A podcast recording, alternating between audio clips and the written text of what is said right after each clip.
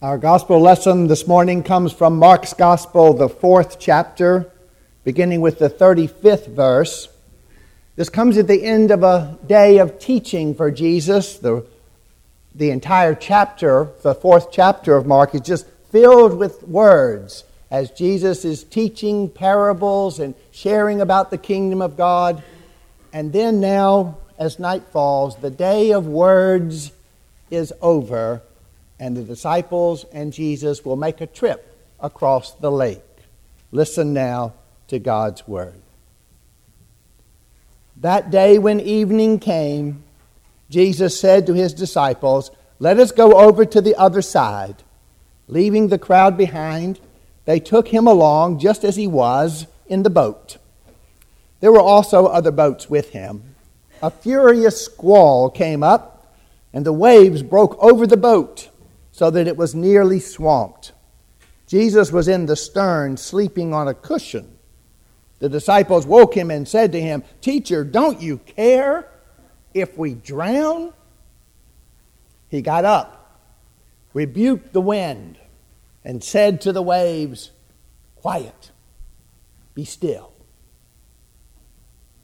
Then the wind died down, and it was completely calm he said to his disciples, Why are you so afraid? Do you still have no faith? They were terrified and asked each other, Who is this? Even the wind and the waves obey him. May God bless the reading and the hearing of this portion of his holy word. Let us pray. Dear God, may the words of my mouth and the meditations of all our hearts be acceptable in thy sight, O Lord, our rock and our Redeemer. Amen.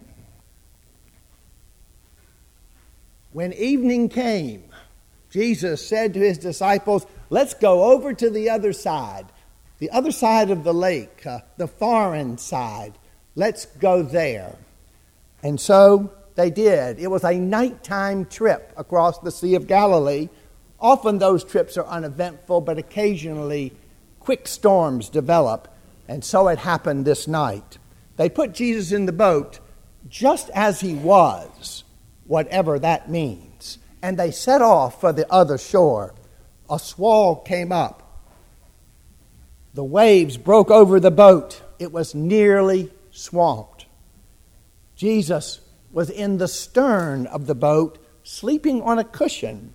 The disciples woke him and said, Teacher, don't you care if we drown?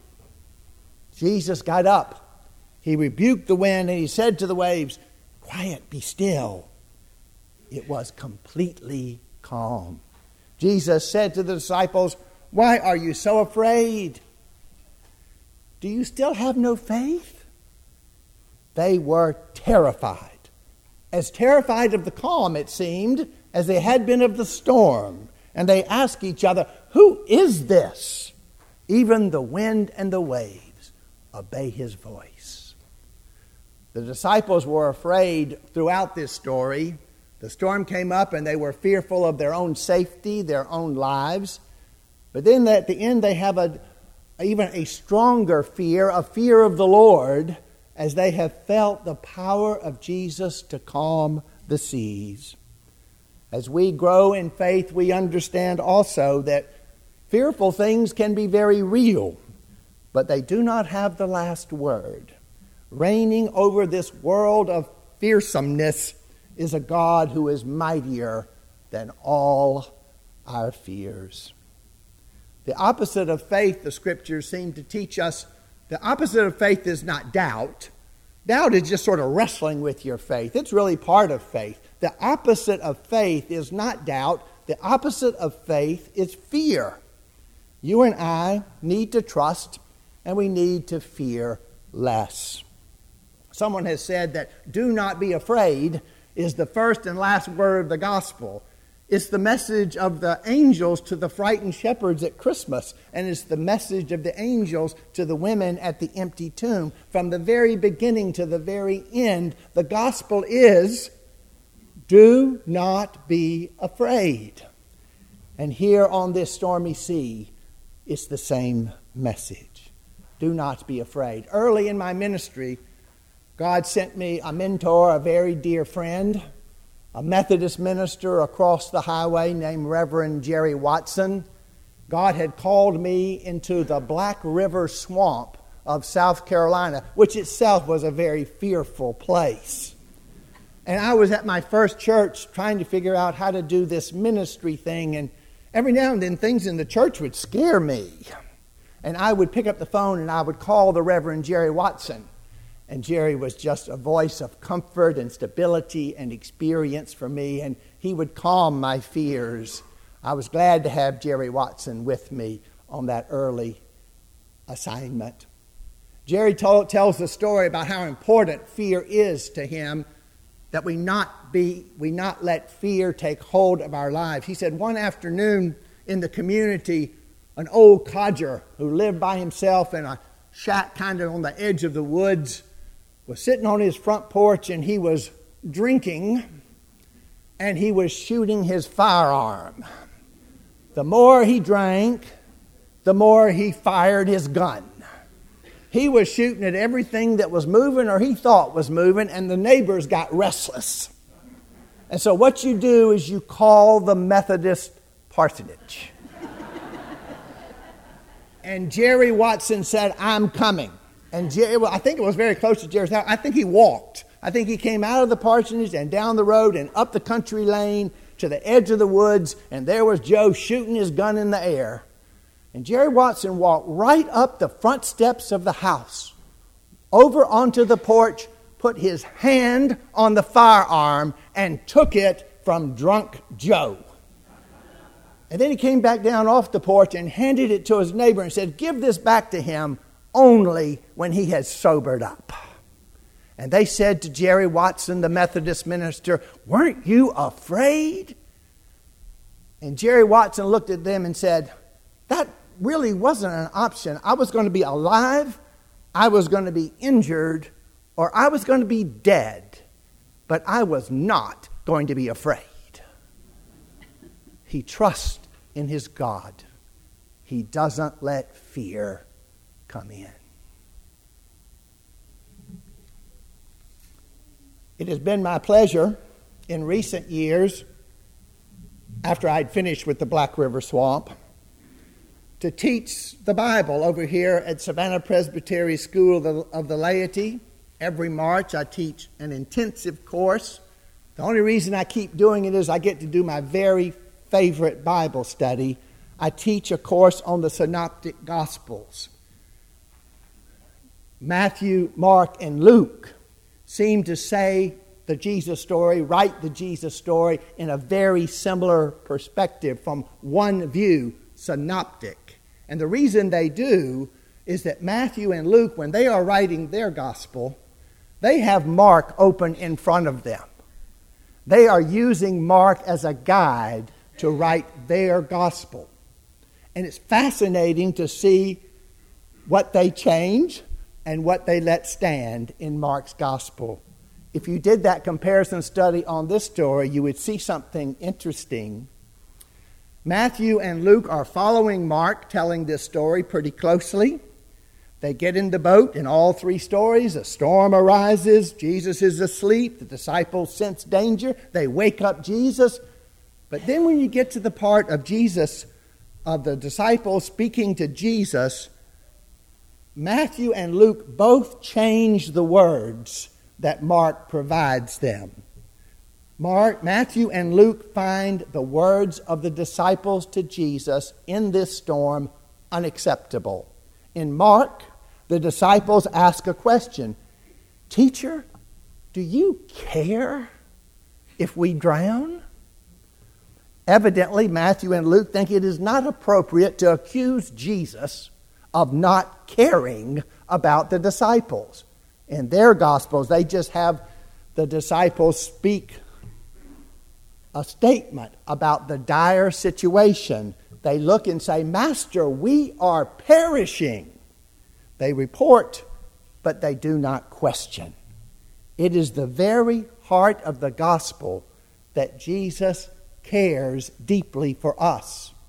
Mark dares to let the disciples question the love of Jesus, and Matthew and Luke change it as though to say, You can question a lot of things, but do not question that Jesus loves you. We will look back on the summer of 2018 as a very good summer in the life of St. Simon's Presbyterian Church. You will feel good about a lot of it. I hope you will feel good about the amazing job you have done retiring Bob Brearley. I never thought retirement could be such a loving and joyful thing because of you. And uh, you'll also notice that you did a splendid job of welcoming the Reverend Annie Franklin Arvin to be your talented and faithful associate pastor with Alan Dyer. I really enjoyed listening to Annie's faith story. Both of us spent time with the Presbyterian campus ministry of the University of South Carolina trying to figure out whether we were called to be ministers. And both of us decided that we were. And both of us packed our bags and moved to Richmond, Virginia to attend Union Theological Seminary.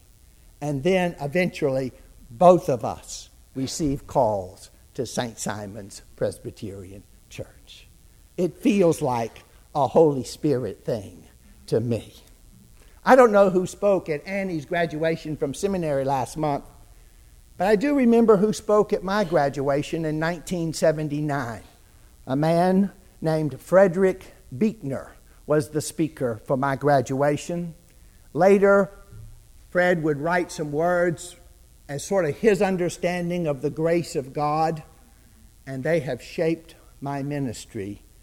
Very special words and a commentary on our text this morning. Buechner writes The grace of God means something like this Here is your life. You might never have been, but you are, because the party wouldn't have been complete without you. Here is the world. Beautiful and terrible things will happen. Don't be afraid. Nothing can ever separate us it's for you I created the universe. I love you, says God. Mark dares to have the disciples ask a question if Jesus cares for them. And the answer, of course, is yes. Another interpretive key to our text and to this passage is the repetition in the original language of an adjective meaning great. It appears three times in our text. It's hidden by the time the text is translated into English, but it is clear in the Greek. This story moves from a great storm to a great calm to the great awe of the disciples, all pointing to an unspoken truth that a great Jesus is with them in the boat to rescue them from peril, to sustain them in the journey, no matter what comes next. The willing but fearful disciples survived the perils of the great storm, experienced that great calm when Jesus tells the wind and the waves to be still. And they are filled with great awe when their teacher speaks and the turbulent, threatening chaos subsides. That great awe is different from that initial fear. It is now an expression of trust in God. You get the feeling that from this experience of the great Jesus in a dark and turbulent sea, that the disciples will be changed forever. They will never be the same again. They've heard all the words of gospel, but now they have felt the saving power of God Almighty in Jesus Christ. This story is about a great storm and a great calm and a great awe that comes from trusting your Maker. The saints of the church are the ones who live out that story among us. This church has many saints. It has been powerful for me to watch the faith of our members in life and even in death. One story that I have told probably too many times, but I have this fear that it will be forgotten. So we need to remember it. The Reverend Sally Laurie was a dear friend. She was an assertive woman who stood for justice for all people, especially the poor and the hungry. She served us as an associate pastor until her death in 2007. She weathered the storm, the fearful storm of cancer. She found a great calm in God's presence, and she died as she lived in awe of the tremendous love of Jesus Christ for all people. During her final days, as she lay dying in a bed in Magnolia Manor, she ordered and purchased a beautiful stone cross for our memorial garden. And she and her son Mark read through the Presbyterian funeral service together to pick out scriptures for the base of the cross. Sally and Mark picked out Come to me, all you that are weary and are carrying heavy burdens, and I will give you rest. And she picked out for the other side the eternal God is your dwelling place, and underneath are the everlasting arms. She picked scriptures that had come true in her life.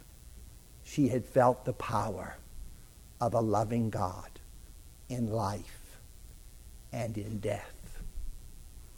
The church has always identified with this passage from Mark's gospel. A boat filled with disciples on a tossing sea became an early Christian symbol of the church universal. During the dark days at the end of World War II, the World Council of Churches adopted as its seal a storm tossed boat with a cross as its mast. Fears and threats need not paralyze the Church of Jesus Christ because we are not in the boat alone. The God who raised Jesus from the dead is present with us in all of his power and in all of his love. If those frightened and fearful and believing disciples had written a gospel song to tell of their experience with Jesus on the sea, they may well have written, What have I to dread? What have I to fear? I have blessed peace with my Lord so near, safe and secure from all alarms, leaning, leaning, leaning on the everlasting arms. That's what they learned that night. And if I were to write a gospel song, thinking about 20 years as your pastor, I might have written, what a fellowship. What a joy divine. What a blessedness. What a peace is mine. Leaning on Jesus, leaning on Jesus, leaning on the everlasting arms with you. Thank you for all you have done for me. God bless you and keep you. Let us pray.